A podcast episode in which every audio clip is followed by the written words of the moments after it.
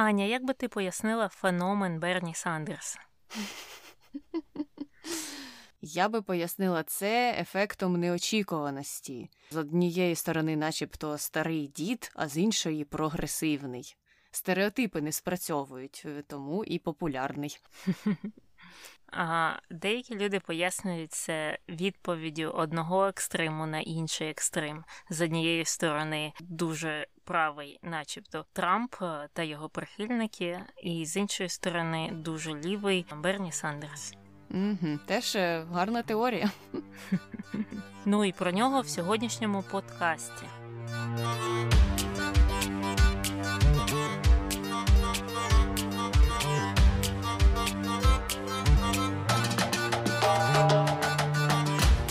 Привіт, це Таня і Аня. В ефірі подкаст «Не без гріха». Дискусії про відомих людей, їх досягнення та сумнівні вчинки. Сьогодні говоримо про Берні Сандерса. І я впевнена, що про Берні Сандерса дуже сильно гуде інтернет і люди щось питають. Так, звісно. І одним із питань, які мене зацікавили, було, коли Берні Сандерс став мільйонером. Мені здається, що не так давно, бо я точно знаю, що він з дитинства не був мільйонером. І також я пам'ятаю, що він вважався одним із, не те щоб найбідніших, але не найбагатших сенаторів США. І я можу допустити, що, мабуть, свої мільйони, якщо він і заробив, то заробив він за рахунок написання книг, тому що у нього є декілька книг. Саме таке є. Берні Сандерс став мільйонером всього у 2016 році, коли йому вже було тоді за 70. І так, заробив більшість він своїх грошей на написанні книжок, а також на продажі та купівлі нерухомості. Отак от. Ну і до наступного питання. Чому меми про Берні Сандерса завжди в трендах? А ви бачили Берні Сандерса під час його виступів? І взагалі, будьте, де він з'являється. Він же такий яскравий персонаж, чому б не створити купу мемів? Ну і щодо мемів, наступне питання. Чи заснув Берні Сандерс під час інавгурації Байдена? Я не помітила, але я всю інавгурацію і не дивилася. Я пам'ятаю, що він там сидів просто в рукавичках і спостерігав за всім зі своїм традиційним виразом обличчя. А чи він спав, я не знаю. Мені здається, не спав. Просто він був начебто дуже втомлений і йому було холодно. За його ж словами, він казав, я просто хотів зігрітися. І тому саме він одяг оті от популярні вже на весь світ відомі рукавички. І останнє питання. Чому план Берні не спрацює? Знову повертаємося до філософських запитань. Якщо перетворитися на секундочку на якогось політексперта чи політолога, то я б, мабуть, сказала, тому що він не гнучкий, я маю на увазі Берні, ну і, мабуть, його плани теж не дуже гнучкі. І, як ти сказала, велика полярність спостерігається в суспільстві, тому якщо ти знаходишся на кінці спектру, то важко дуже переконати більшість людей йти за тобою. Так, я думаю, так і є, і давай переходити до того, ким же є той самий Берні Сандерс. Звати його насправді Бернард, і він є американським політиком, активістом, який працює у Сенаті з 2007 року і є незалежним конгресменом з найтривалішою каденцією. І також він вважається одним з найпопулярніших американських політиків, який двічі балотувався на пост президента в США, у 2016-му і у 2020-му, але посів друге місце у демократичних праймеріс, і, я думаю, багато з людей це знають. А маленький Берні народився 8 вересня 41-го року в Брукліні, що в Нью-Йорку, і батько його був польського походження і народився у Польщі сьогоденній, у місті Слопніце, і був з єврейської робітничої родини. І батько у 21-му році емігрував до США і там вже став продавцем фарби. А мати Берні, яку звали Дороті, народилася вже в Нью-Йорку, але також була польського походження із єврейським корінням. І сама була з родин Підляського, що також в Польщі. І сам маленький Сандерс почав дуже рано цікавитися політикою. Він згадував про Адольфа, який от виграв вибори у 32-му році, і в результаті цих виборів почалася Друга світова війна, в якій загинуло 50 мільйонів людей, і також багато з них були євреями. І так, начебто, він з маленького віку дізнався про важливість політики. І в дитинстві він відвідував аж 2 школи. Вранці то була звичайна початкова, а після обіду він відвідував єврейську школу. Вже потім у середній школі та й трохи в початковій Сандерс почав займатися спортом, грав у баскетбол та навіть був капітаном трекової команди. І також займався шкільною громадською діяльністю, але програв свої перші президентські вибори в лапках в середній школі. Хотів стати тоді президентом, але не вийшло. Я, до речі, виграла свої перші президентські вибори. Тобто не я не була президентом школи, але я була в адміністрації президента школи. А в нас не було такої посади, як президент школи, і не було виборів, тому я не можу похвалитися такими досягненнями. А цікаво те, що хоча ті президентські вибори шкільні Берні і програв, у нього все ж таки була передвиборча кампанія, якась програма, і вона була пов'язана з допомогою дітям, які постраждали внаслідок війни у Кореї. І незважаючи на те, що він програв, він все ж таки виконав свої обіцянки, які були зазначені в програмі, і збирав кошти для цих дітей без посади президента. Просто продовжував свою ось таку громадську діяльність, що мені говорить про те, що, посада для нього все ж таки не була першочерговою. Це було б класно стати президентом, але його цікавив саме активізм. А вже після випуску із середньої школи Сандерс пішов навчатися в місцевий Бруклінський коледж, а потім вступив до Чикаського університету і там отримав ступінь бакалавра з політології. Але він вважав, що в Чикаському університеті вчитися якось нудно. І навіть його одногрупники згадували, що не цікаво йому було, його ніяк не могли спонукати до навчання викладачі, він не бачив в них авторитетів і взагалі більше часу проводив поза класом, тобто займався знову ж таки громадським активізмом, і це, як він же сам згадував, принесло йому набагато більше користі, ніж ті предмети, які викладалися в університеті. І вже саме в тому університеті він почав вступати в різні студентські організації, молодіжні організації, і брав участь у русі за громадянські права, і також був членом Конгресу расової рівності. А як член цього конгресу він взяв участь у акції, яка проводилася студентами, вони виступали проти житлової сегрегації. І ця сегрегація якраз і відбувалася в гуртожитках. І внаслідок цих протестів Чикаський університет в кінці кінців вирішив припинити цю расову сегрегацію в гуртожитках, тобто вдалося студентам відстояти рівність громадянських прав. А вже у 63-му році Берні брав участь у марші на Вашингтон відомому, а відомому тому, що там саме була ота промова Мартіна Лютера Кінга-молодшого про те, яка ж у нього мрія є. І Берні там, мабуть, стояв і слухав.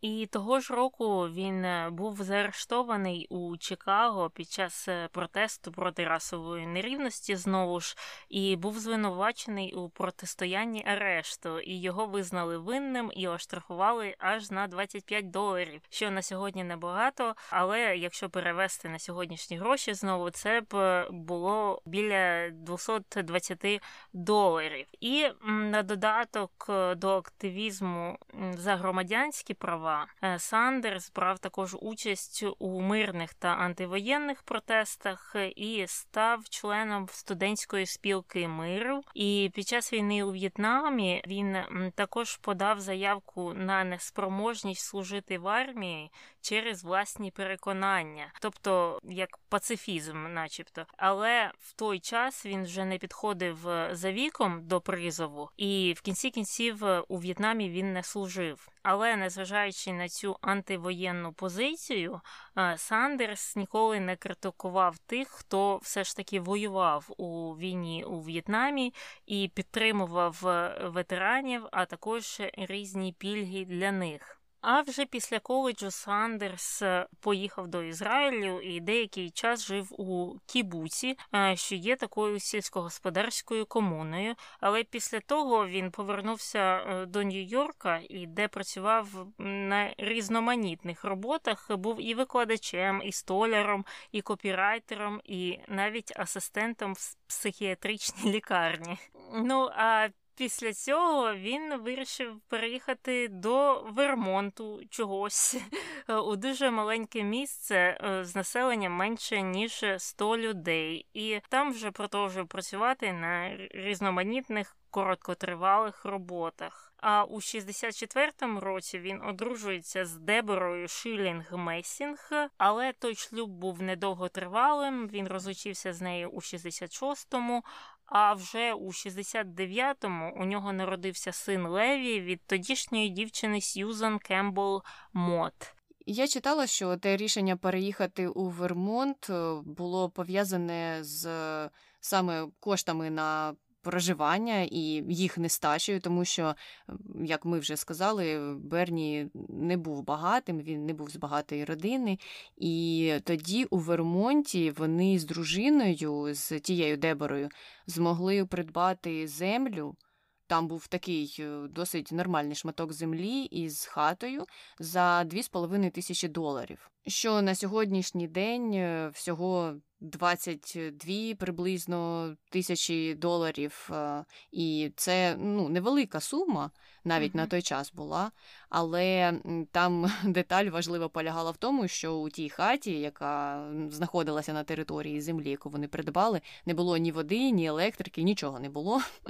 І, мабуть, тому вона і була такою дешевою. Хоча в кінці кінців вони там обжилися і все було нормально.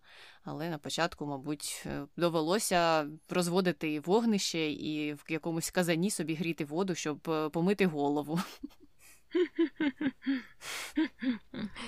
А не знаєш, чому саме Вермонт? Є багато штатів та міст, де вартість проживання менше, ніж у Нью-Йорку. Просто Вермонт – такий штат, про який ти дуже мало що чуєш. Вермонт, Мейн. Навіть не знаєш, що там відбувається. Мені здається, можливо, тому що це не так далеко від Нью-Йорка. І, можливо, тому що він не хотів переселятися кудись, зовсім там на південь, наприклад, де теж могло би бути дешевшим проживання. А, про Захід вже і казати нічого, тому що там не всюди дешево. Mm-hmm. Мені здається, що просто він не хотів далеко від'їжджати від дому. Можливо. І саме там, у Вермонті, розпочинається його політична кар'єра у 71-му році. Він вступає в партію Liberty Union, але в складі цієї партії він не зміг перемогти в жодних місцевих виборах і вже в 77-му році покидає її. А от перша перемога прийшла йому дуже складно. У 81-му році він був обраний мером міста Берлін, у штаті ж знову Вермонт, але тільки з перевагою в 22 голоси. І потім робили вже перерахування, і цей відрив зменшувався всього до 10 голосів. І з однієї сторони так, звучить досить цікаво, що такий може бути маленький відрив на виборах мера. Але скільки було новин про те, як обирають мерів у містечках у Флориді, я чула, і в Техасі, де все вирішується підкиданням монетки. Так, це дуже весела американська традиція, коли голоси розподіляються порівну. Тоді, щоб вирішити, хто переміг, – не проводять перевибори, наприклад, чи якусь додаткову кампанію. Ні. Треба просто підкинути монетку, і монетка все вирішить. І буквально у 2018 році були мідтерми, і я пам'ятаю, що там теж вирішувалося якесь питання шляхом підкидання монетки. Я до сих пір не можу повірити, що ця традиція існує, і що не вигадали нічого більш ефективного. Ну хоча б уже всередині місцевого парламенту могли б влаштувати якесь додаткове голосування. А так просто все пускають на волю космоса чи не знаю чого, монети якоїсь. Так, але дивнішим ще є випадки, коли у деяких маленьких містах складається так, що там просто немає кандидатів, бажаючих стати мером. Також я бачила багато новин, де просто благають людей, хтось підіть управляти цим містом, цим селом, чи що то є, а ніхто не хоче. Також таке, важкувато уявити, мені здається, у інших місцях на планеті. Так, з одного боку, можливо, мер – це якась поважна посада в інших місцях, але не всюди в Америці. А з іншого боку, ось є приклад Берні, який був мером і потім ого-го, куди доріс. А також всім відомий мер Піт, який на даний момент є міністром транспорту, але він міністр транспорту мер Піт. Він так і залишився мером Пітом, тому що всі його запам'ятали саме коли він був мером маленького містечка в Індіані, і саме завдяки своїй роботі там він і прославився. Ну і Берні також прославився на своєму місці мера, тому що був після цього переобраний тричі і пробув на цій посаді з 81-го до 89-го року. І на той час він отримував зарплату біля 100 тисяч доларів на рік, що, мені здається, не дуже великою з однієї сторони, але я чула і про набагато менші зарплати серед мерів. Так, зважаючи на те, що Берлінгтон – це досить велике місто за мірками Вермонту, то і зарплата вважається не досить великою. А особливо, якщо її порівняти з зарплатами мерів країн Східної Європи, наприклад, і з їх впливовістю. І ще, знаєш, що мене зацікавило? Що він тричі був переобраний, тобто у нього було 4 терміни, і вони вклалися у менш ніж 10 років. Тобто ці терміни якісь дуже малі у мерів.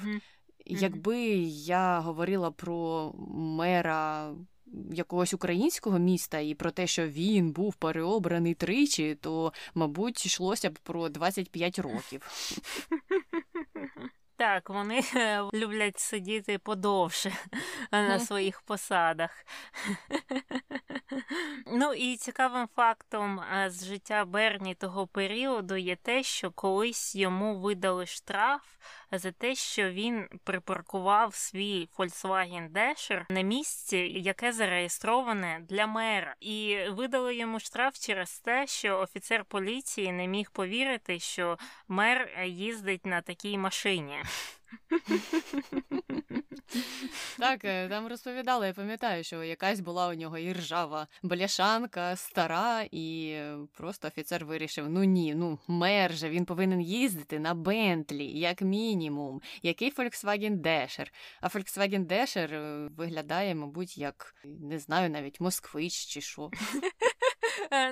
Ні, я б сказала, він більш на Таврію схожий. Я дивилася, як він виглядає. Насправді, Volkswagen Dasher – це Volkswagen Passat, який був зроблений для Сполучених Штатів, та версія Passat з 80-х і 70-х. І його припинили випускати у 81-му, а мером він був до 89-го. Тобто він так добре поїздив на цій машині, і вона дійсно виглядає, страшнувато. Навіть на тих фотографіях, де були зображені досить нові автомобілі на той час, не знаю, мені не сподобалось.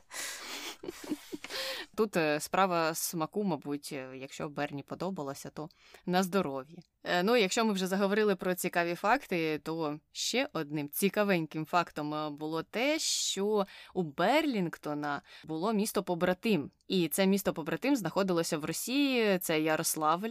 А Берні славився своїми соціалістичними переконаннями, і йому подобався соціалізм, і тому він навіть повісив одного разу радянський прапор у своєму офісі на честь і міста-побратима, і на честь свого схвалення тієї системи, яка існувала в Радянському Союзі. Ну, що з одного боку може вважатися вже і контроверсією, але про це ми обов'язково детальніше набагато поговоримо, дійдемо ще до його зацікавленості СРСР. Але щодо реальних досягнень, то насправді його каденція мерська була успішною, і під його керівництвом був і врегульований міський бюджет, вони там зрозуміли, скільки витрачати, скільки накопичувати. Потім підписали контракти на ігри бейсбольні з декількома командами, а це для малих містечок досить важливо, тому що коли приїжджає на гру велика бейсбольна команда, то відповідно і приїжджають разом з нею вболівальники, туристи, ну і це допомагає місцевому бюджету. Крім того, важливим досягненням його було створення житлових кооперативів, там, де сама громада могла їх фінансувати і впливати на те, що будувалося на їх території. Ну і це було важливо для жителів Берлінгтона. Була цікава історія, коли Берні допоміг подати в суд на компанію, яка на той час надавала місту послуги кабельного телебачення. А справа полягала в тому, що начебто та компанія накручувала їм ціни. І в кінці кінців вони були змушені встановити спеціальні тарифи для жителів Берлінгтона і знижки. І я так думаю, що їх це дуже порадувало. І мені здається, що такі історії теж ти не часто чуєш, що ось меру важливо, щоб якесь там навіть кабельне телебачення було зі знижками у всіх місцевих жителів. Ну і був також відомий проєкт по перебудові набережної в місті. Спочатку цю набережну хотіли розпродати приватним підприємцям, а ті там хотіли влаштувати таку собі промзону і якусь залізницю туди провести, і склади якісь ангари, але Берні ця ідея не сподобалася, він її так зарізав і сам впливав на те, щоб створити на цій набережній таку змішану інфраструктуру, парки, майданчики і житло змішаного типу. Теж вся ця робота була направлена на покращення життя містян. Так, я також дуже часто думаю про компанії, які надають кабельне телебачення, інтернет та домашній телефон. І я навіть вивчала цю проблему, і це є проблемою дійсно, тому що це монополія. У більшості штатів, у більшості міст США у людей нема вибору, до чого їм підключитися, через що їм отримувати телебачення або інтернет, що буває зараз набагато частіше. І я у скількох вже штатах жила, в жодному з них у мене не було вибору провайдера. І в такому випадку вони дійсно є справжньою монополією, і вони дійсно можуть встановлювати будь-які тарифи. Так, на даний момент найдешевший інтернет коштує $50 на місяць. Але якщо завтра вони захочуть поставити ціну в $100, вони це можуть зробити, і мені або іншим людям буде нікуди йти, ні до кого підключатися, бо вони монополізують ринок, і я не розумію, куди дивиться антимонопольний комітет. Елізабет Уоррен на них немає. Ну і Берні Сандерса також, бо вони і друзі. Так, я погоджуюся, у нас є вибір, тут декілька компаній, але я колись вчепилася за одну акцію, і у мене зараз інтернет коштує $17 чи $18, причому під час пандемії ціна знизилася, було близько 25 до цього. Там швидкість не найбільша, але мені, в принципі, вистачає, мені не треба там 1000 Mbps. Я просто куди б не переїхала, хоча я не змінюю штат на даний момент, але якщо я переїжджаю, я залишаю цей пакет, він разом зі мною переїздить, тому що таких цін зараз на ринку просто ніде нема. Так, мінімальна ціна $50, я плачу вдвічі менше. Так, і наскільки вона збільшилася, коли я приїхала до США? По-перше, інтернет був тільки один, не було розподілу по швидкостях. І той інтернет коштував $15 на місяць. Пройшло 12-13 років, і зараз вже є вибір там з 6 або 10 тарифів, і найдешевший з них коштує $50. Тобто ціна на інтернет збільшилася більше, ніж втричі. Так, хоча технологія, мені здається, та ж сама, і що змінилося, не зрозуміло. Але пожалілися трохи на інтернет місцевий.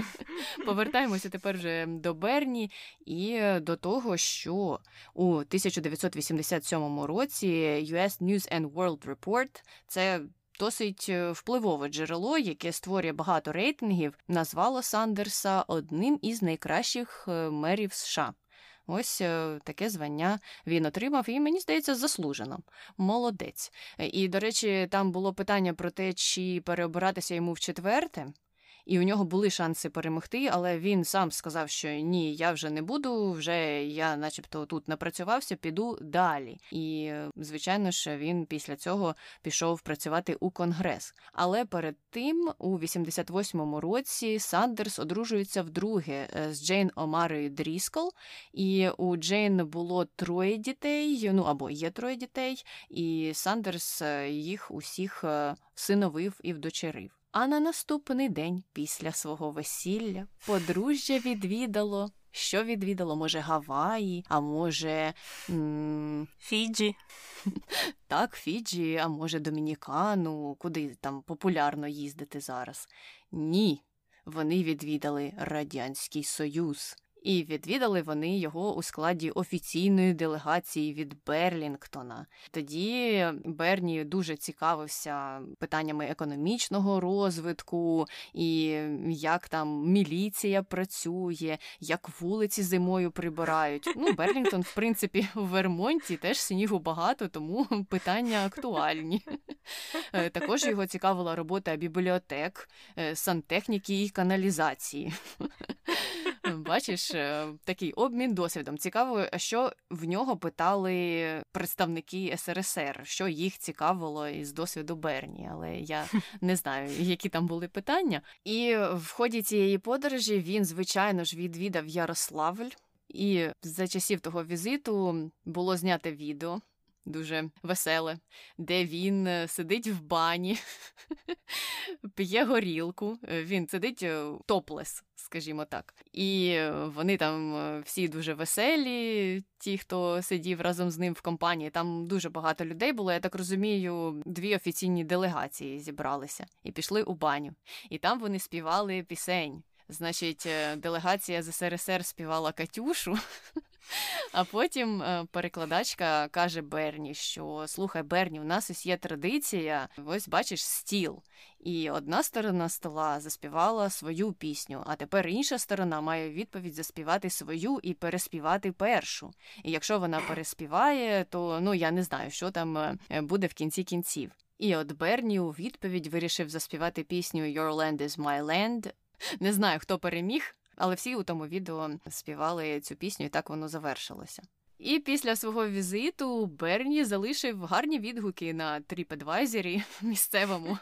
А це на той час була просто відеоплівка, мабуть, місцевого каналу чи касета у журналіста. І він казав, що люди в СРСР, в Яросlavлі здаються щасливими і задоволеними, і я не помітив ніяких страждань, все там дуже добре.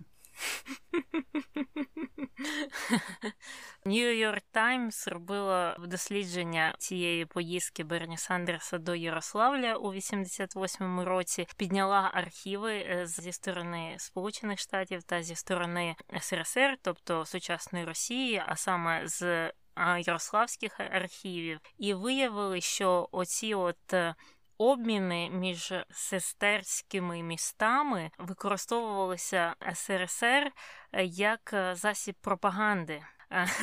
що вони залучали якихось там мерів з іноземних міст, щоб показати, бачите, яка у нас держава класна, і все в нас класно, і там була, звісно, дуже велика показуха, як ти сама розумієш, годували найкращим, показували найкраще, і потім вже у відповідь вони відправляли делегацію до Сполучених Штатів або інших країн, з ким у них був обмін, і там вже вона просувала свої якісь також пропагандистські або інші ідеї, які були на порядку денному у Радянському Союзі на той момент. І, я так зрозуміла, New York Times прийшла до висновку, що Берні Сандерс був досить наївним щодо мети, з якою та сторона погодилася на цей обмін, що він так щиро вважав, що через такі обміни, такі з'їзди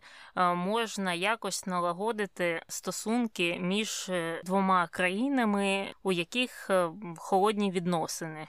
Хоча інша сторона, Радянський Союз, зовсім це бачила по-іншому. Мені здається, можливо, там на містах в Ярославлі їм просто було весело, що ось приїхала американська делегація, поспівали пісені у лазні, а ще й, можливо, ми поїдемо до США. Класно, класно. А вже на вищих рівнях, звичайно, там була зовсім інша програма. А цікаво ще те, що Берні так настільки надихнувся своїм візитом, що коли приїхав додому, то пішов до своїх друзів Бена і Джері, відомих виробників морозива, яке називається Ben & Jerry. А вони, до речі, його підтримували ще з тих часів, коли він був мером, і до сих пір дуже-дуже сильно підтримують. Так от, він з ними поговорив про те, що я був у Радянському Союзі, і люди там дуже люблять морозиво. І ви просто повинні відкрити там свою фабрику з виробництва морозива, тому що це буде такий успіх, такий успіх. Я вам кажу, люди просто шаленіють там від морозива.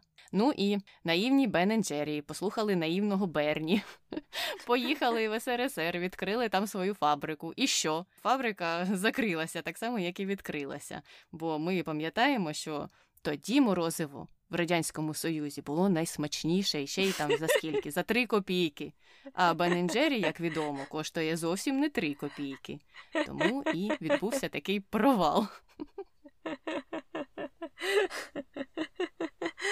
Так, але давай рухатися до продовження його політичної кар'єри, але вже у Конгресі. У 91-му році Берні балотувався у Палату представників і став першим незалежним депутатом, обраним до Палати представників США за майже 40 років. І під час роботи у цій Палаті представників він не входив до жодної партійної коаліції, але вважався дуже впливовим саме завдяки своєму вмінню вести переговори та вносити зміни в законопроєкти. І в той час він активно виступав проти законів, спрямованих на збагачення вищого класу. І не тільки в той час він продовжував це робити і по сьогоднішні дні. І, до речі, він і його брат це пояснювали саме тим, як проходило їх дитинство. І брат згадував в інтерв'ю, що вони часто були свідками сварок батьків, а ці сварки були в основному через гроші, через те, куди їх в цьому місяці потратити, на що саме їм доводилося вибирати.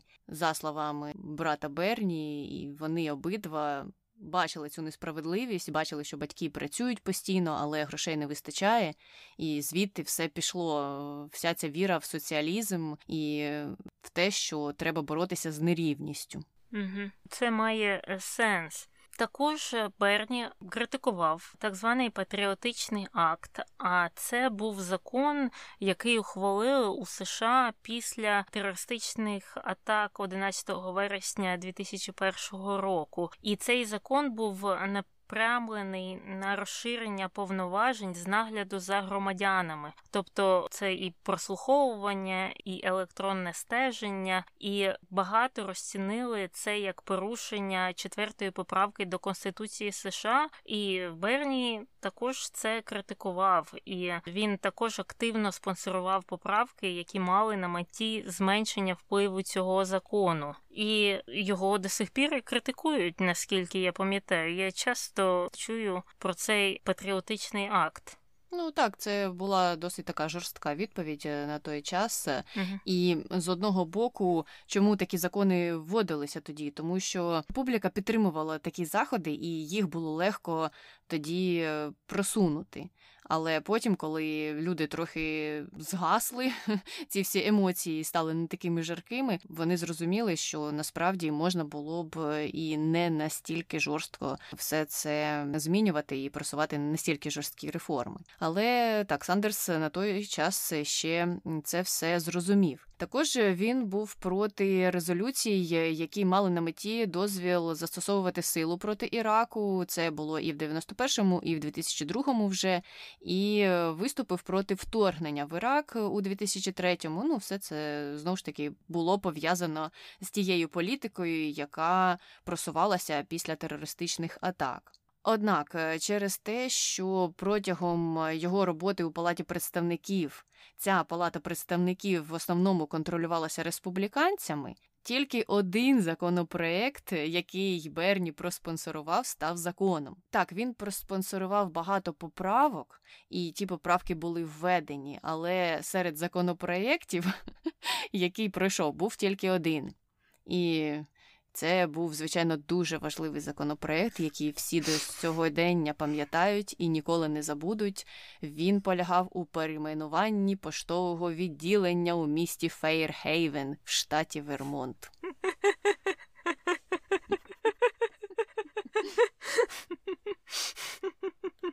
А чого це було так важливо для Берні Сандерса? Ну як чого? Люди вдома не зрозуміють, якщо Берні не просуне цей законопроект. Ти що? Перейменування поштового відділення у штаті Вермонт в якомусь місті. І друге питання. Чого це вирішується на такому високому рівні? Мені здається, тому що поштове відділення – це федеральна юрисдикція, тому так і є. Але так, я погоджуюся, це дуже дивно. Особливо мені цікаво зараз дізнатися, яке населення в тому Фейрхейвені. Якщо хтось знає, напишіть нам. І якщо там проживає 50 людей, то це буде ще смішніше, що в Палаті представників вирішували такі питання. Так. Ну, а у 2005 році Сандерс вирішує брати участь у виборах в Сенат, і тоді його кандидатуру підтримали Барак Обама та Чак Шумер, і його обрали, і він був переобраний ще й у 2012 році, отримав аж 71% голосів, і в 2018 році отримав 67% голосів. І під час його членства в Сенаті більше ніж 218 його законопроєктів, які він проспонсорував, стали законами. Тобто в Сенаті він був продуктивнішим, так? В Сенаті він зміг перейменувати 218 поштових відділень. У Вермонті. Тільки у Вермонті, більш ніде, тому що важливо те, що люди в Вермонті думають.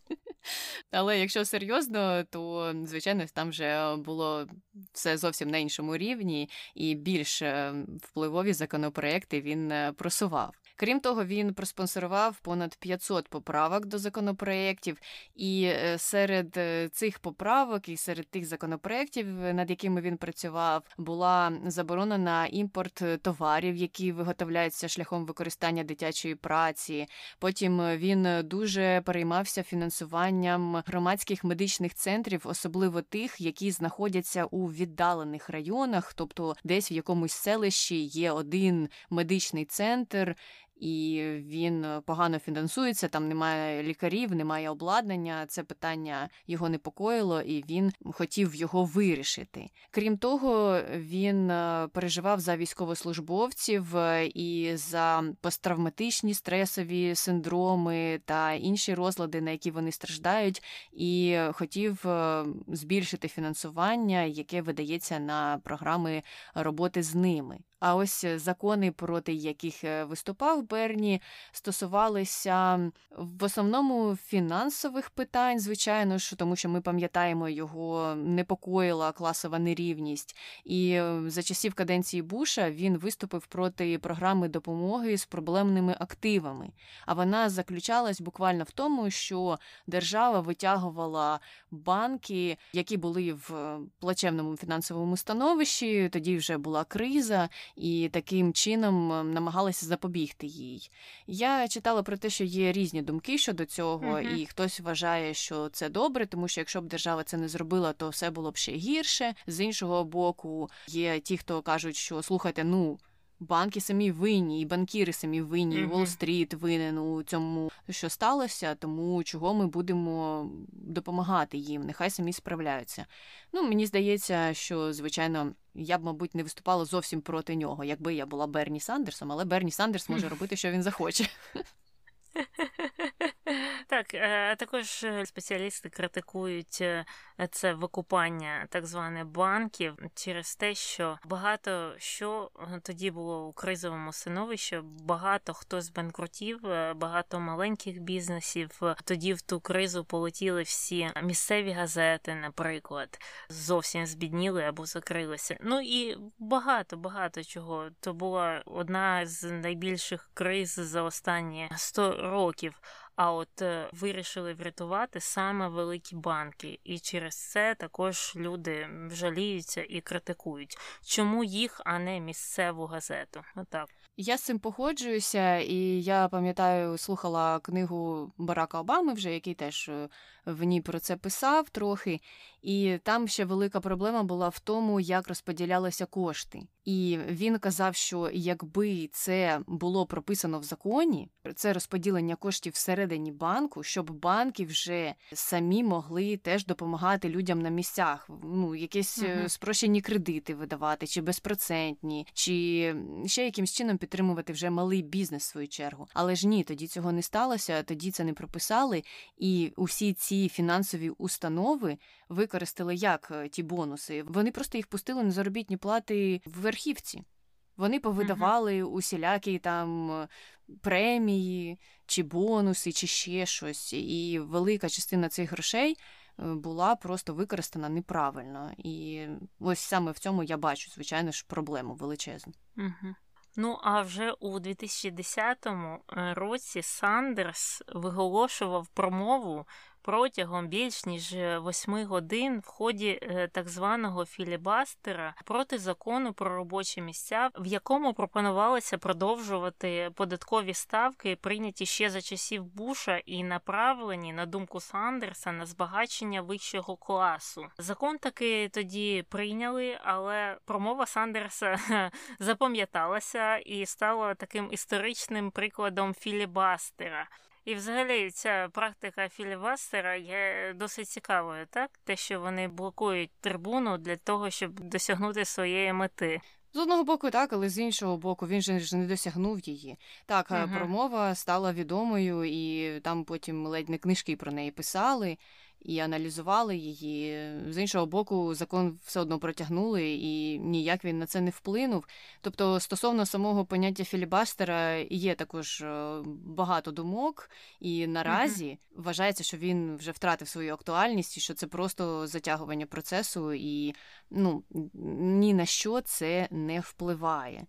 А, до речі, щодо тих податкових ставок, я подивилася, які вони були, і вони відрізнялися, звичайно ж, від того, що зараз. Зараз не ідеально, але тоді найвища податкова ставка була 35%, і цей податок платили ті, хто заробляв більше, ніж $370,000 в рік. А зараз цей відсоток сплачується тими, хто заробляє, починаючи з 200, по-моєму, чи 200 з хвостиком там, тисяч на рік. Тобто все ж таки пішов трохи зсув, і ті, хто заробляють більше, почали платити трошечки більше податків. Але ми знаємо, що насправді, за прикладом Безоса чи Дональда Трампа, можна сказати, що Таня заплатила більше податків, ніж вони. Це вже всім відомо. Так. Ну і щодо імміграції і поглядів Сандерса на неї.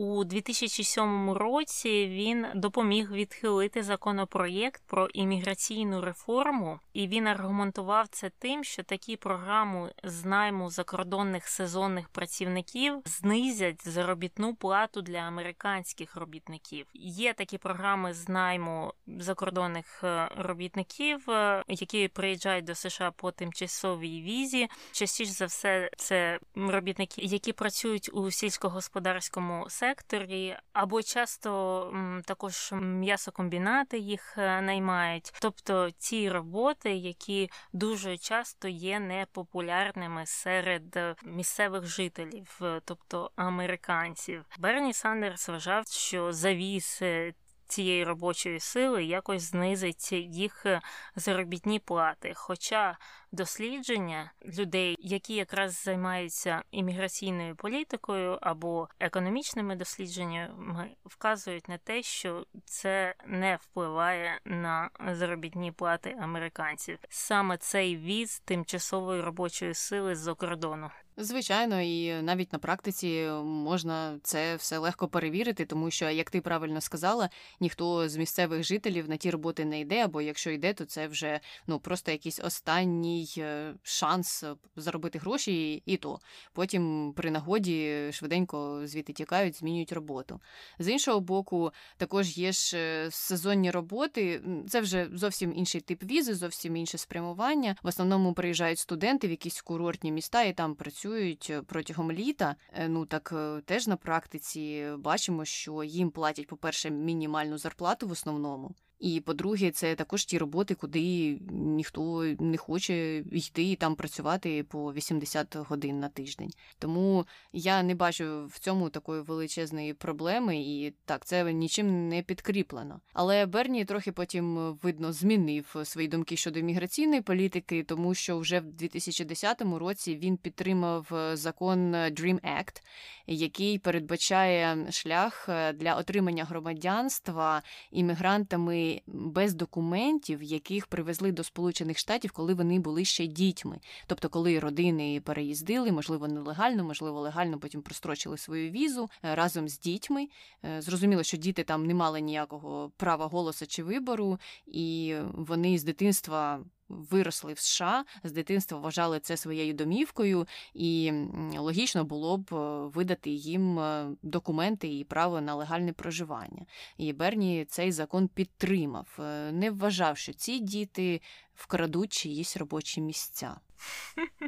Так, і дуже багатьом дітям, які зараз вже зовсім не діти, багато з них старші за нас, багато з них виграли з цього законопроекту. Він не був прийнятий як законопроект, наскільки я пам'ятаю. Він був введений у вигляді президентського указу Барака Обами, і він продовжується і продовжується ще, але от скільки вже років пройшло, і всі ці 10 років чи скільки ці люди мають право на перебування тут, мають право працювати тут, і це, звісно, був дуже великий подарунок для них і, як на мене, дуже справедливий. Звичайно, тому що, який сенс відправляти їх куди, звідки вони приїхали? Вони не знають там нікого, в них там немає родини, вони дітьми виросли тут, і мені здається, що так, логіка в цьому є. Правильний указ був, просто дуже жаль, що він не був введений як закон, і, наприклад, коли вже прийшов Трамп, то він же намагався усіма силами відмінити цей указ, і люди, які проживали тут протягом всього свого життя, боялися, що їх виселять, що у них заберуть всі документи. І протягом якогось часу нетривалого, на щастя, була ця небезпека. Тому, звичайно, якщо б цей закон прийняли у вигляді закона парламентського, було б краще.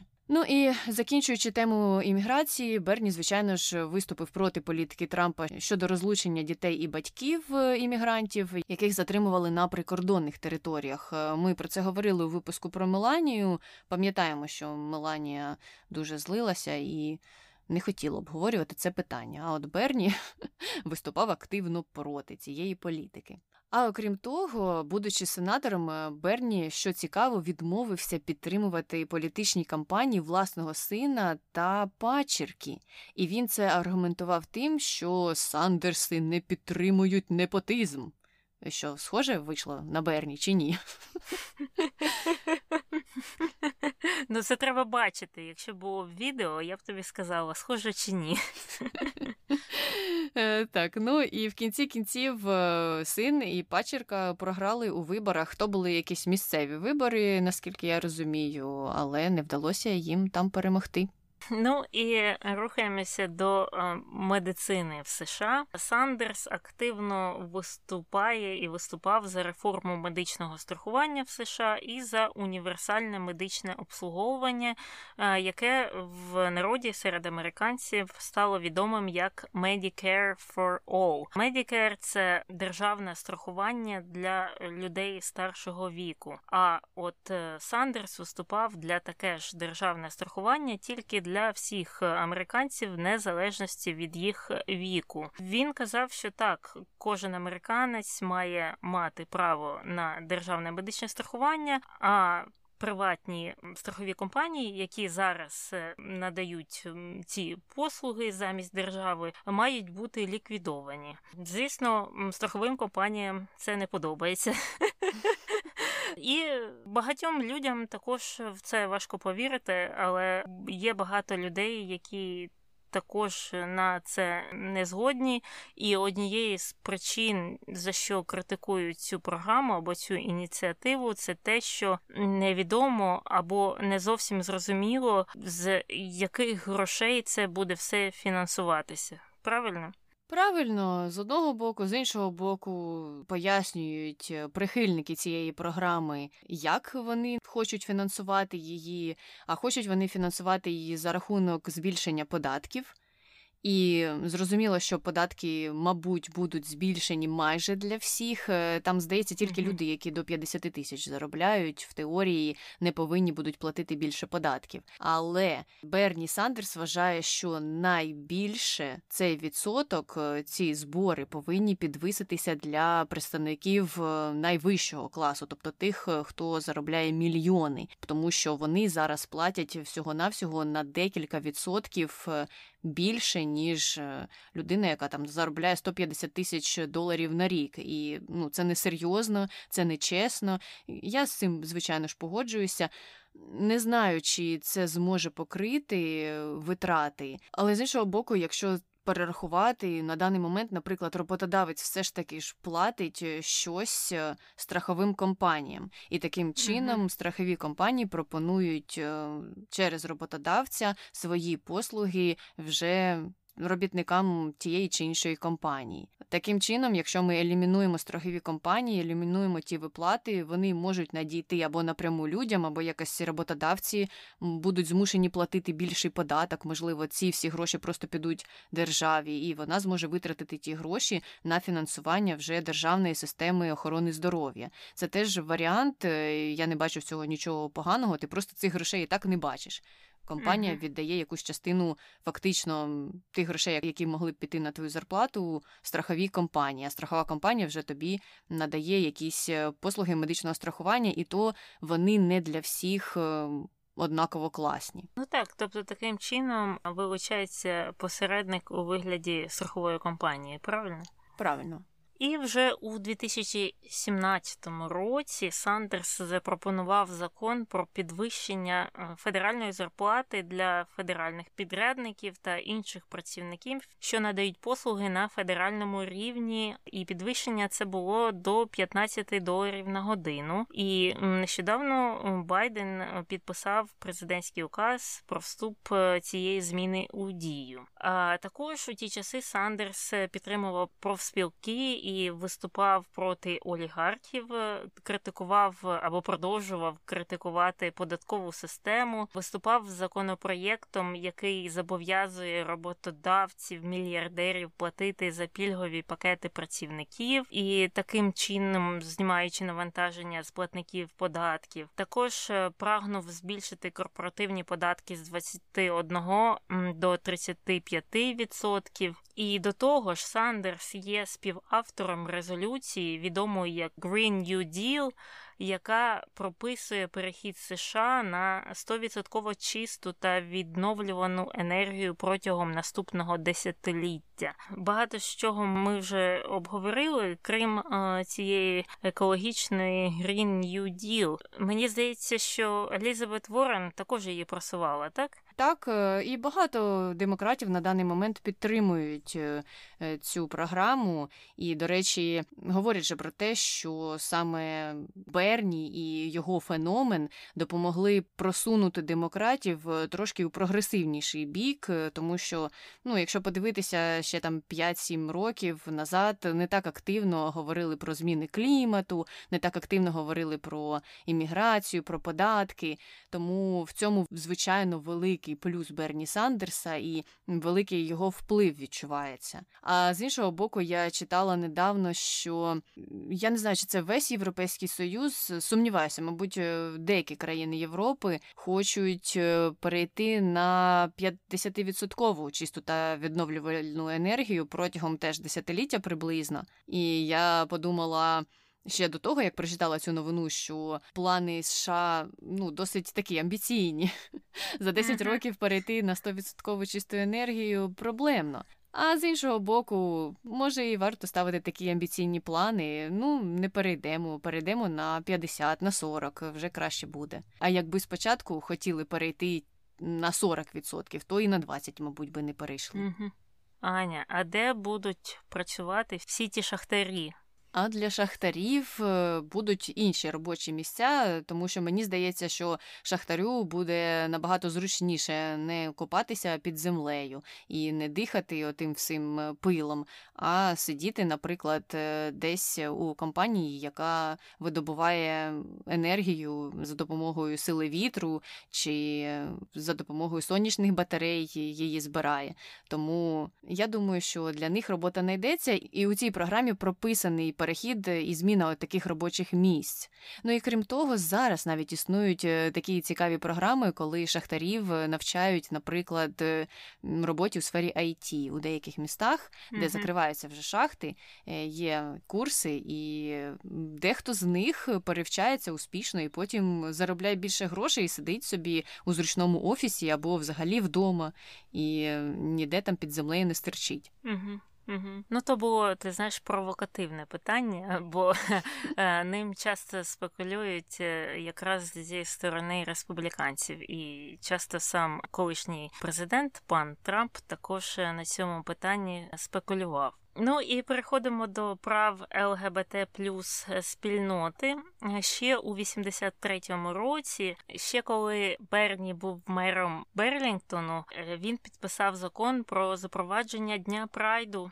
І також пізніше голосував проти закону про захист шлюбу у 96-му році, про який ми вже говорили, який підписав Білл Клінтон. І також висловлювався на підтримку закону про одностатеві шлюби ще у 2009 році, коли це не було ще таким модним. Також Берні виступає за безкоштовні навчальні програми для молодших спеціалістів та бакалаврів у державних коледжах. Тобто хоче зробити дворічні коледжі, які чимось схожі на наші технікуми та ПТУ, безкоштовними, а також деякі програми в 4-річних коледжах, тобто по-нашому університетах, які, звісно, є державними. І також Берні підтримує легалізацію марихуани на федеральному рівні і сам розповідав, що курив 2 рази, але йому не сподобалося. Є такий вислів «не читала, але засуджую», а у Берні навпаки. Пробував, не сподобалося, але не засуджую нікого, хто це робить. А мені згадався Білл Клінтон, коли його там підловили на тому, що він колись там у студентські роки курив марихуану. Він сказав Так, курив, але я не вдихав. Ну, ми знаємо, що у Білла Клінтона всі слова мають мати певний зміст і порядок. І тому не дивно, що було таке пояснення. Не в затяжку. Мам, я не в затяжку. Так, це основне, що має значення. Ну і в кінці кінців, за результатами опитування у 2011, у 2015 і 2016 роках Берні увійшов до трійки найпопулярніших сенаторів США. А ти можеш вгадати, хто увійшов до рейтингу найнепопулярніших, або хто став найнепопулярнішим сенатором США у 2015 і 2016, наприклад? Зараз скажу. Джон Маккейн.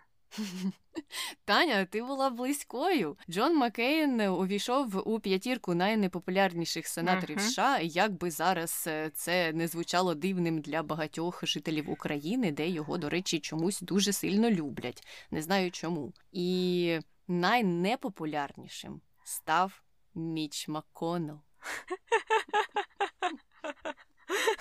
Я взагалі не розумію, хто його любить.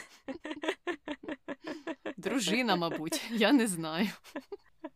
Він такий чувак, який не викликає будь-якої симпатії. І справа не в його віці або не в тому, як він виглядає. Він просто відштовхує від себе чимось.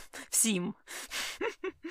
Можливо, своєю законотворчою діяльністю, або, можливо, тим, що коли в нього його рученятка не можуть цю законотворчу діяльність просунути, то він блокує всіх, хто щось намагається змінити. Можливо, тому? Не знаю, важко сказати. Але, добре, давай закінчимо з роботою Конгресу американського і перейдемо до президентських кампаній, тому що у двох з них брав участь Берні Сандерс.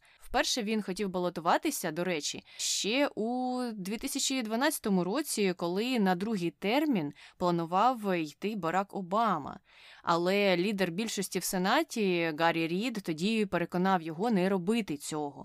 І це була досить проблемна історія, тому що почали ходити чутки про те, що так, Берні незадоволений тим, як працює Барак Обама, і планує, можливо, кинути йому виклик у праймеріс. А в США це не прийнято, коли президент, який вже відслужив один термін, балотується на другий. Всередині партії не влаштовують йому зазвичай ніякої конкуренції, тому що інтереси партії полягають у тому, щоб зберегти його рейтинг. Так, Берні з одного боку є незалежним конгресменом, але з іншого боку, коли він балотувався, то він балотувався фактично від демократів. Він брав участь у демократичних праймеріс. Саме тому лідер більшості і відмовив його робити це. Він сказав йому, що Берні, ти що, ти зараз не переможеш, а Бараку Обамі тільки рейтинг зіпсуєш, тому краще давай почекаємо. Ну і в кінці кінців у 2016 році, вже під час наступної президентської кампанії, Берні спочатку не хотів брати в ній участь і казав, що підтримує Елізабет Уоррен. Але та повідомила, що вона не буде балотуватися, і Берні в кінці кінців вирішив, ну добре, раз не ти, то я. І його гаслом на той час було те, що громадяни втратили контроль над політичним процесом у Вашингтоні, і необхідно його їм повернути. І у тих праймеріс він боровся з Гіларі в кінці кінців, ну і ми знаємо, що вона перемогла. Вона перемогла, але його компанія саме і спровокувала значні зміни у веденні майбутніх політичних компаній, тому що в його кампанії використовували багато волонтерів, вони часто відхилялися від спонсорства великих корпорацій, а також активно використовували соціальні мережі для спілкування з виборцями. І, до речі, на цій фішці, кажуть, в свою чергу виграв Барак Обама у 2008 році, що він був один з перших кандидатів, який вміло користувався соціальними мережами. Не він особисто, але мається на увазі вся його кампанія, вся його передвиборча команда. А у 2016 році відбувся злив листування членів Демократичного комітету, і в ньому йшлося про те, що необхідно усіма силами підтримати Гілларі на майбутніх виборах, а не Берні Сандерса, так як демократичні лідери не були впевнені в його лояльності до Демократичної партії, бо, пам'ятаємо, Берні Сандерс є незалежним кандидатом, хоча й балотується від демократів. А у відповідь на це Сандерс образився і обурився, і вказував на те, що комітет повів себе нечесно, хоча для нього це не стало шоком. Ну і відомо, що, звісно, тоді Демократичний комітет все ж таки обрав Гілларі, але Гілларі в кінці кінців програла вибори остаточні Трампу. А у 19-му році Сандерс знову висунув свою кандидатуру на пост президента, знову ж від демократів, але в кінці кінців програв Джозефу Байдену, який наразі є президентом США. А після того, як Байден прийшов на цю посаду, Сандерса розглядали як кандидата на посаду міністра праці, але Байден замість нього обрав мера Бостона Марті Уолша, і коли він це оголошував, Байден підтвердив, що обговорював цю позицію з Сандерсом, але вони погодилися, що відставка Сандерса з Сенату та подальші позачергові вибори поставили під загрозу незначну демократичну більшість у Сенаті. Тобто система працює так, що якщо когось з сенаторів ставлять на якусь іншу державну посаду, то на його місце хтось переобирається. І коли проходять ці перевибори, там може виграти замість демократа республіканець. І це впливає, звісно, на баланс сил у самому Сенаті. Отак от все заплутано. І важливо зазначити, що зараз цей баланс просто крихкий, тому що сили розподілені однаково, і проста більшість може бути досягнена лише за допомогою голосу віцепрезидента. Що вже говорити про переважну більшість, про яку зараз і думати не варто ніколи в житті. Ніякий закон, який необхідно прийняти за допомогою переважної більшості, не буде прийнятим, тому що, знову ж таки, згадуємо про полярність політичних поглядів на даний момент в США і про те, що ніхто ні з ким не хоче домовлятися і йти ні на які компроміси.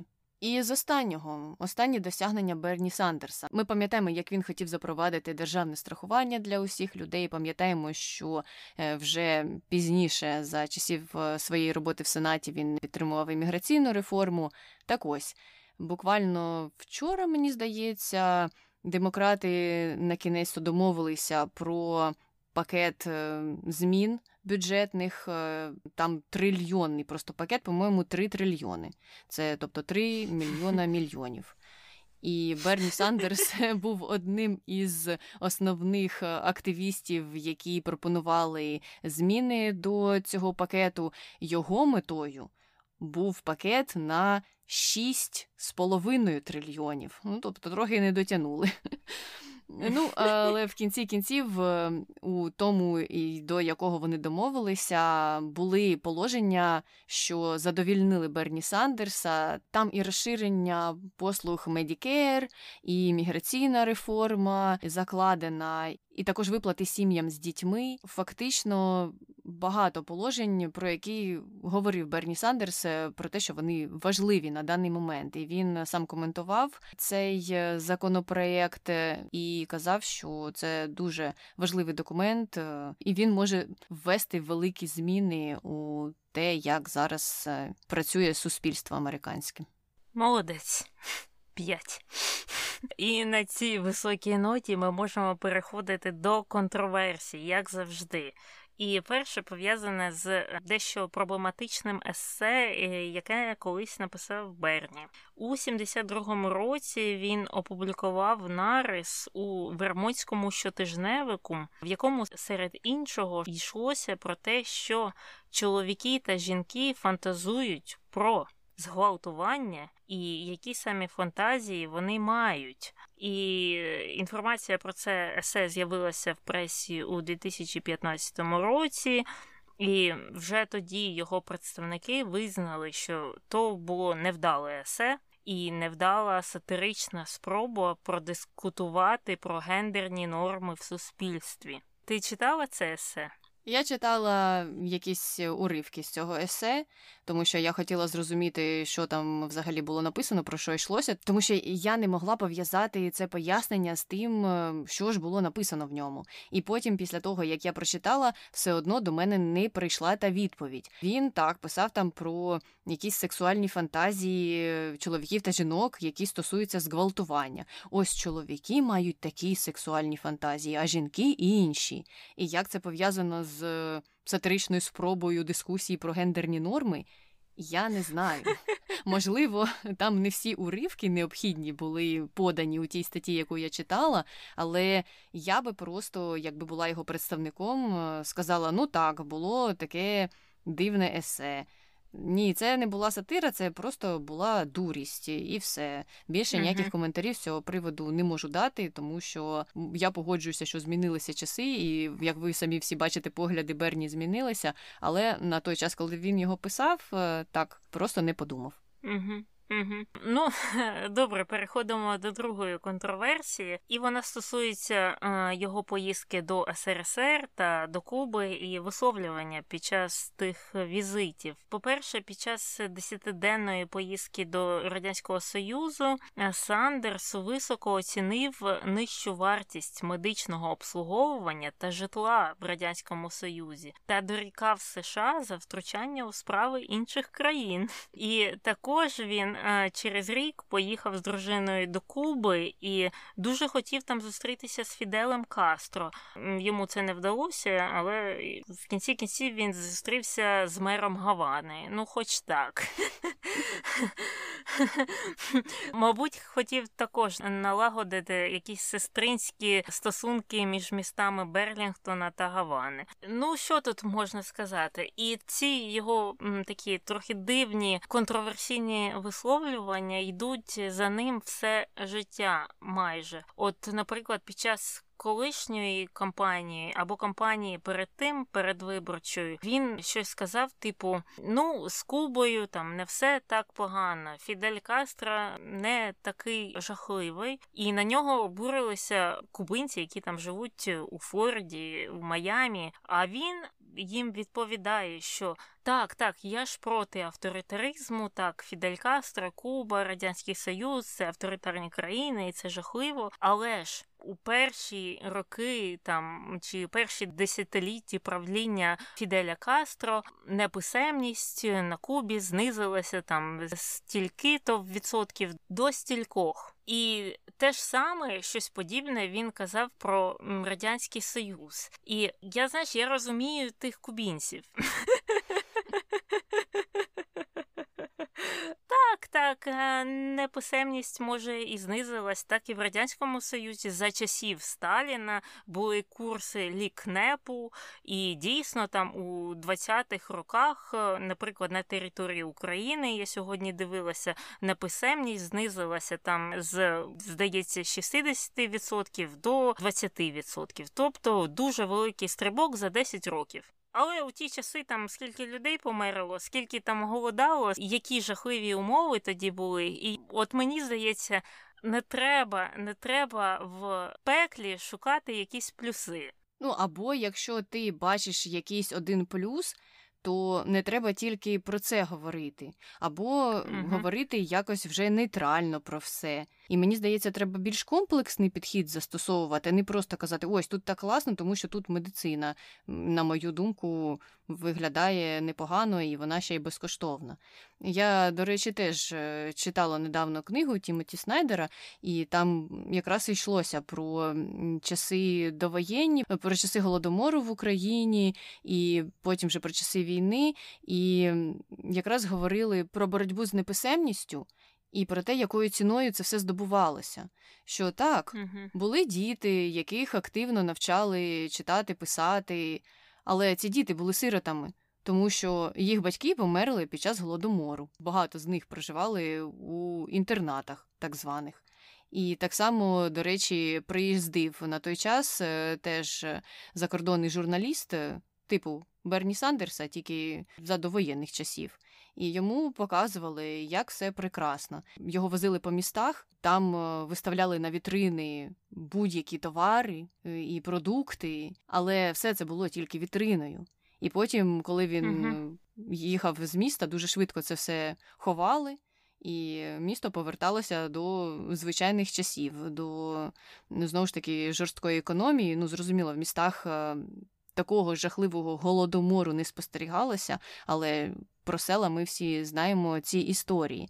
І дітей, з якими той журналіст зустрічався, вмивали, вдягали і розповідали їм, що казати, що не казати. І вони йому всі розповідали у відповідь казочки про те, як їх гарно годують і що все тут прекрасно.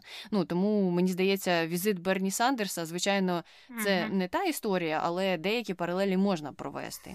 Ти побув 10 днів у СРСР і зрозумів, що там все прекрасно. Ну, добре. Я вітаю тебе, Берні. Тільки морозиво не сподобалося.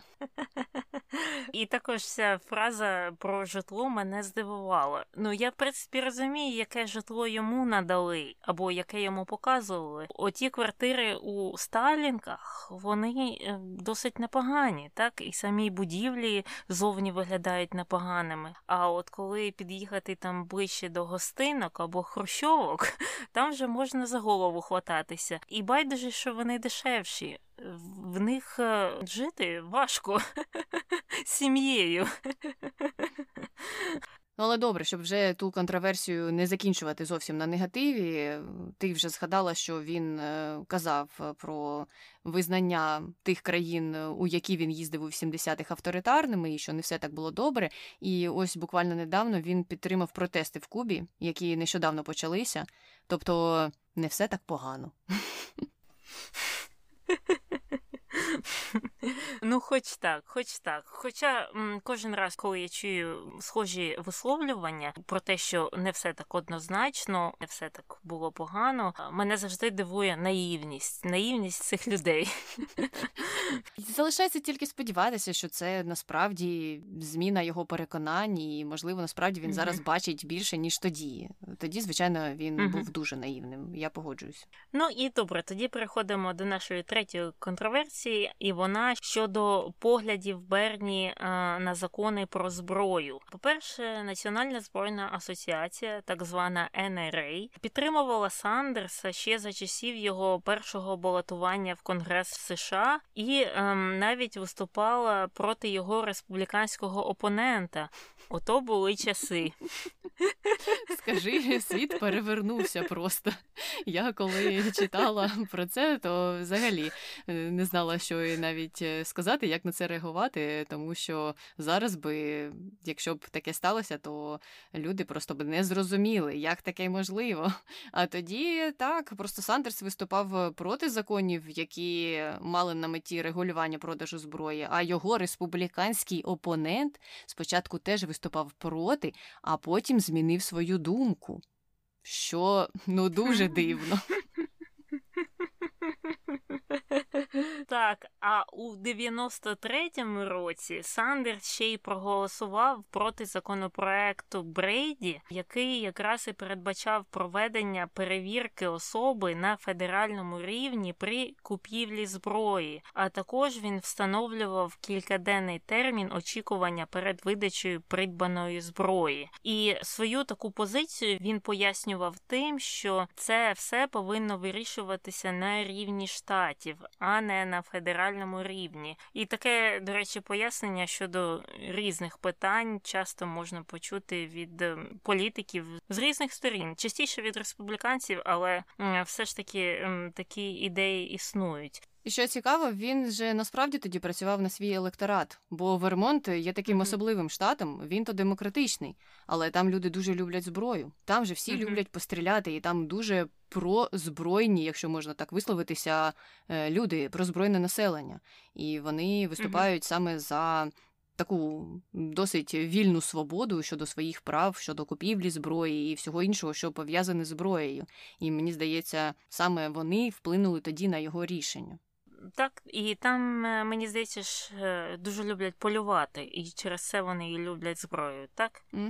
Ну і у 2005 році Сандерс також проголосував за закон про захист законної торгівлі зброєю, і метою цього закону було запобігання притягненню відповідальності виробників вогнепальної зброї у разі того, якщо за допомогою їх продукції були скоєні злочини. Ну і це спостерігалося не раз результати цього закону. Кожен раз, коли стається якесь масове вбивство, масовий розстріл, хтось чи сім'ї, чи організації, які допомагають їм, намагаються притягнути до відповідальності чи магазин, який продав той автомат тому кілеру, чи виробника зброї. Це ніколи нікому не вдається. І взагалі кожне масове вбивство ні до чого не призводить, ні до яких змін у будь-яких законах про зброю.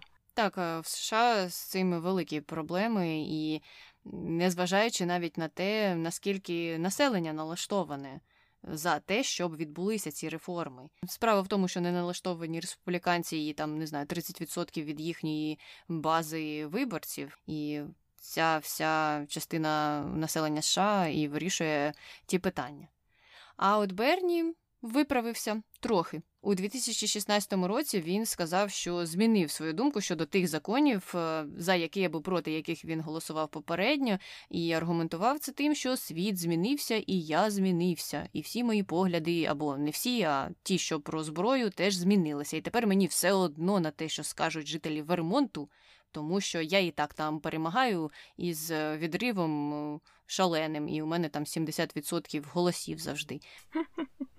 І четверта контроверсія, вона пов'язана з тим, що Берні часто робить досить радикальні і дивні висловлювання. І прикладом таких є таке висловлювання. «Біла людина не знає, що значить бути бідним». Що ти скажеш про це, Аня? Скажу, що знає, і Берні, мені здається, теж знає. Він що, виріс у багатстві?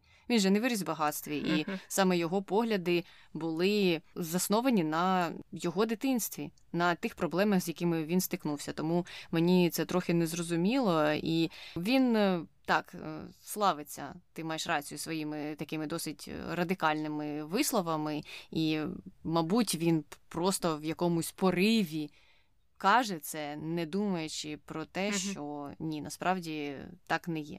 Я розумію, який меседж він хотів просунути, але сформував він його досить невдало. Мені здається, він хотів сказати, що білий колір шкіри не впливає негативно на твої шанси вирватися з бідності, на відміну від інших кольорів шкіри. Отак от, це було б правильно сказати. Але бідним в той час може бути будь-хто, будь-якого кольору, зросту, статі і так далі. Так, я безперечно з цим погоджуюся. Ну і він після таких заяв часто, звичайно, виправдовується і пояснює свою позицію тоді вже більш чітко. Ну і другим таким дивакуватим висловлюванням було таке. Американці працюють більше, ніж будь-яке інше населення в розвинутих країнах.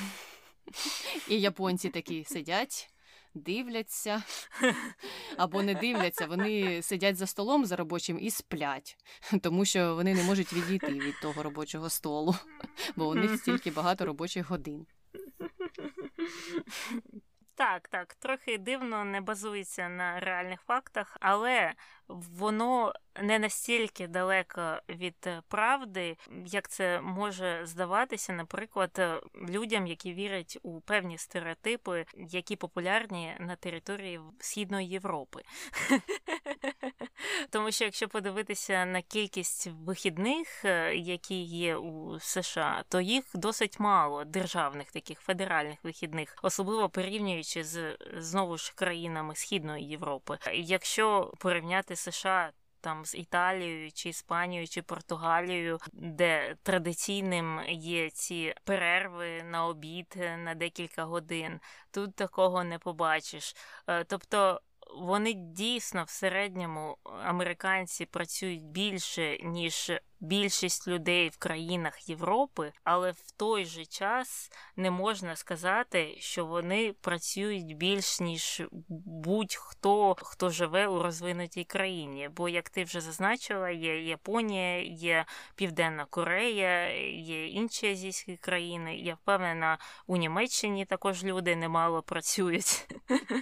Так, ну, зрозуміло, що тут Берні, знову ж таки, схильний до таких заяв, кількість яких треба, мабуть, трохи зменшити. Це тільки два приклади, а їх, насправді, було набагато більше. І в основному це все робиться під час промов, коли треба зарядити публіку. Я це все розумію, популізм ніхто не відміняв.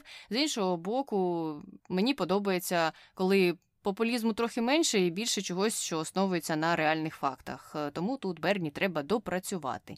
А ми з контроверсіями закінчили і переходимо до конспірологічних теорій. І перша полягає в тому, що Берні брав участь не тільки в марші на Вашингтон, а ще й в марші від Сельми до Монтгомері разом з Мартіном Лютером Кінгом молодшим. І начебто навіть є фотографії, де він там десь поруч з ним марширує. Але це неправда, це все якийсь фейк чи фотошоп, чи може там хтось був схожий на Берні, навіть не знаю. Він не брав участь у тому марші, він брав участь вже в марші на Вашингтон. Ну, і друга конспірологія пов'язана з тим, що начебто Берні Сандерс купив собі автівку Audi R8 за $172,000. І ці кошти він взяв з президентської кампанії. Така ще сума, знаєш, могли б сказати $200,000. Ні, 172. І, звісно, це є фейком, це неправда, це придумали на нашому улюбленому форумі 4chan. І, насправді, Берні Сандерс їздить на позашляховику Subaru Forester. Такий невеличкий. Вже не їздить на своєму Дешері. Мабуть, там і залишив ржаву бляшанку, як подумав той охоронець мерії. Так, але смішно, що Берні такий на Audi R8. Це що, криза середнього віку, чи вже не середнього, якогось дуже дорослого віку, чи що? Мені здається, що у 70 чи 80 років, скільки йому там на той час, коли цей міф з'явився, було не купують такі машини. Хоча, може, хтось і купує. Не знаю. Але все, ми закінчили з Берні на сьогодні і переходимо до коментарів про доктора Сьюза. Коментар перший. Не маю поваги до доктора Сьюза як до людини, але поважаю його як автора. Ну, такий погляд має місце бути. Я не думаю, що доктора Сьюза треба там зневажати чи робити з нього якогось диявола. У нього були дещо російські погляди щодо людей азійської зовнішності, якщо судити за його творами, ілюстраціями. Але він писав дійсно непогані дитячі книжки. Не знаю. Мені здається, якщо б у мене були діти, я б, звісно, не купувала його книжки з проблемними ілюстраціями. Однозначно. Коментар другий. Що ж, принаймні, він не був поганим батьком.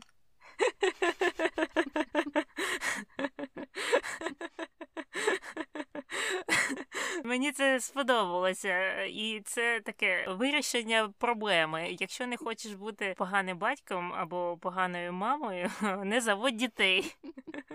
А я подумала одразу ж про тих його пачерок, які були заслані в приватну школу.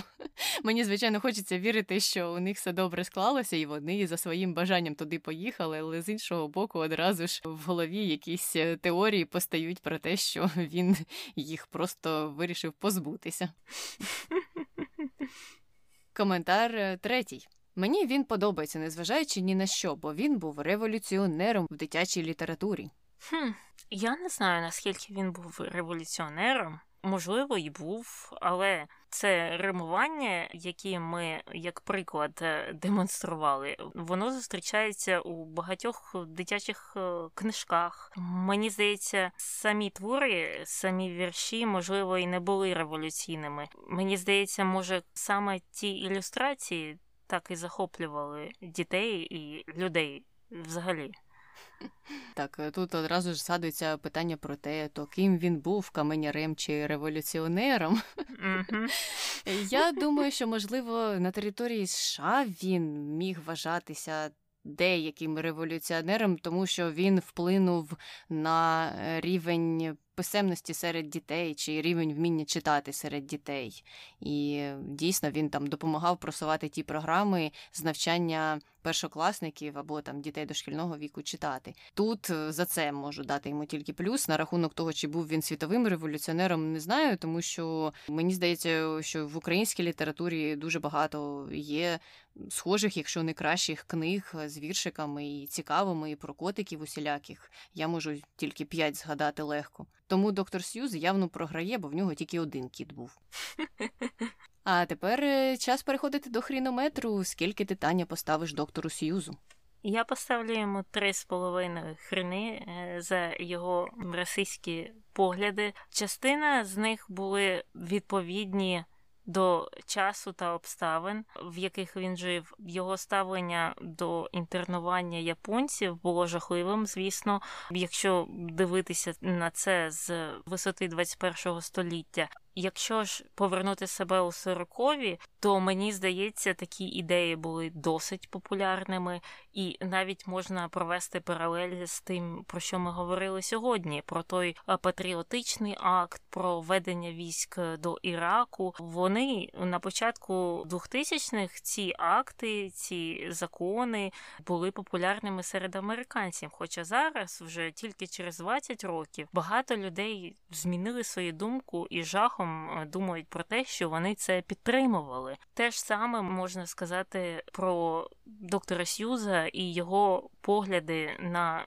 інтернування японців під час Другої світової війни. Але в той же час мені здається, що його расизм щодо азіатів був ширшим, ніж просто така ненависть до ворога під час війни. Цей расизм був в широкому плані просто зневагою до людей певної зовнішності, бо ті малюнки існували і до війни, він так само зображував азіатів там, і це посилилося, звісно, під час війни, і після війни він їх так малював. І тільки з цією книжкою він начебто хотів вибачитися, але то вибачення також піддалося, як ми пам'ятаємо, критиці, і воно було досить неоднозначним. Так що тут, мені здається, отак, трохи наполовину. Половину я трохи виправдовую, іншу половину я виправдати не можу.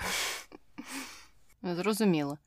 Я поставила 4 хрени, теж звернула увагу, звичайно ж, на расизм, і ще звернула увагу на те, що в дитинстві він же страждав від тих самих проблем і від того самого ставлення, яке він потім застосував проти, наприклад, японців. За те, що він був німецького походження, його зневажали однокласники, і він постраждав від цієї зневаги. Потім пройшло скількись-то років, і він став так само зневажати інших людей, усіх, усе населення, усіх людей того походження, тієї країни, яка атакувала США. Я трошки не змогла зрозуміти, як він всередині своєї голови не провів цю паралель, коли його зневажали через те, що він був німцем у часи Першої світової. І якщо б він це запам'ятав, то він би ніколи б так і не вчинив по відношенню до інших людей, бо він би, як ніхто, розумів їхнє становище і розумів те, що є японці або люди японського походження, які народилися в США.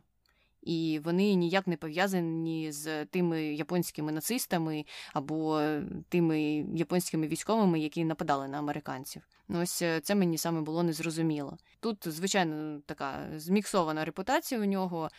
Книги хороші є, є книги без сумнівних ілюстрацій, є книги, які допомогли багатьом дітям читати. Звичайно, я не можу за це поставити йому якийсь високий негативний бал. Тому ось так, 4. А наші слухачі поставили 5, були ті, хто прислали дуже високі бали негативні і, мабуть, не змогли все-таки пробачити йому ті ілюстрації. Ну і, звичайно ж, були ті, хто вирішив, що все нормально, він, мабуть, багато зробив чого хорошого для дітей. Але на запитання про те, чи варто вилучити його книги із сумнівним змістом, 100% слухачів відповіли, що так, звичайно, варто. І я з цим не сперечаюся, я погоджуюся. І, як я вже казала в минулому випуску, зараз стільки книг публікується і друкується, і створюється, що немає нестачі літератури. І я погоджуюся, що з тими книгами, які втратили актуальність, треба просто попрощатися, і нічого страшного в цьому немає. А от серед книг, які запам'яталися нашим слухачам, я маю на увазі книги авторства доктора Сьюза, були, звичайно ж, найпопулярніші – це «Кіт в капелюсі», «Лорекс» та «Грінч». Ну, те, що фактично ми і згадували. І наостанок ще був один коментар про неактуальність або актуальність книг доктора Сьюза. Нам написала слухачка про те, що якщо деякі книги Сьюза не актуальні в сучасному суспільстві, якщо вони формують погляди, які не відповідають сучасним реаліям, то чому б дійсно не перестати їх випускати? Нехай залишаються в архівних виданнях. Я погоджуюся з цим меседжем. Так, я завжди погоджуюся з такими меседжами. Треба дивитися у майбутнє або хоча б у сучасність. Але багато людей так чіпляються за якісь ностальгічні спогади. Те, що вони колись любили у дитинстві, що вони не можуть це відпустити. І їх жахає сама ідея, що їх діти не отримують такий самий досвід, як вони колись отримали у 5 років, чи їх батьки колись отримали. І це спостерігається будь-де. І це такий світовий досвід небажання відпускати те, що було у минулому. Ти знаєш, я тільки що подумала якраз про ностальгію і про прогрес. У доктора Сьюза, наприклад, є ж книжка про Лоракса. І ця книжка на свій час була досить прогресивною, тому що там якраз і можна простежити якісь паралелі про зміни клімату, про забруднення навколишнього середовища. І мені здається, що це є гарним прикладом того, як сам автор дивиться на покоління вперед. І ось на такі книги, наприклад, можна орієнтуватися і можна казати, що, дивіться, він жив ще за часів Першої світової війни, народився, а писав про які явища, про які ми до сьогодення говоримо. Так само і зараз. Краще не згадувати книги, які вже не актуальні. Краще дивитися на ті книги, які на даний момент говорять або про сучасність, як ти кажеш, або навіть дивляться на декади вперед і бачать картину ширшою, ніж вона там здавалася людям, які жили 30-40 років назад. Звичайно, це стимулює людей розвиватися, це стимулює до якогось прогресу. І незрозуміло, навіщо у такому випадку дивитися в минуле. Так, ну і на цьому, я думаю, ми будемо завершувати. Якщо вам є щось сказати про Берні Сандерса, пишіть нам. Якщо ви за нього голосували на якихось там праймері, все обов'язково напишіть нам. І ви можете також залишити нам відгук на Apple подкастах і написати нам на пошту podcastnbg@gmail.com. І на цьому все. З вами була Таня і Аня. Почуємося. Бувай. Можна просто сказати. У нас було 25, це 221. Наші 2,5 це 22 тисячі. Правильно? Правильно. Так, ну що, тут треба рухатись, напевно. Що це ще говорить? Ну, про політиків у нас веселіше, бо нам це цікаво, це видно прямо ж. Що поробиш? І це, і подожди, ще оце, і це.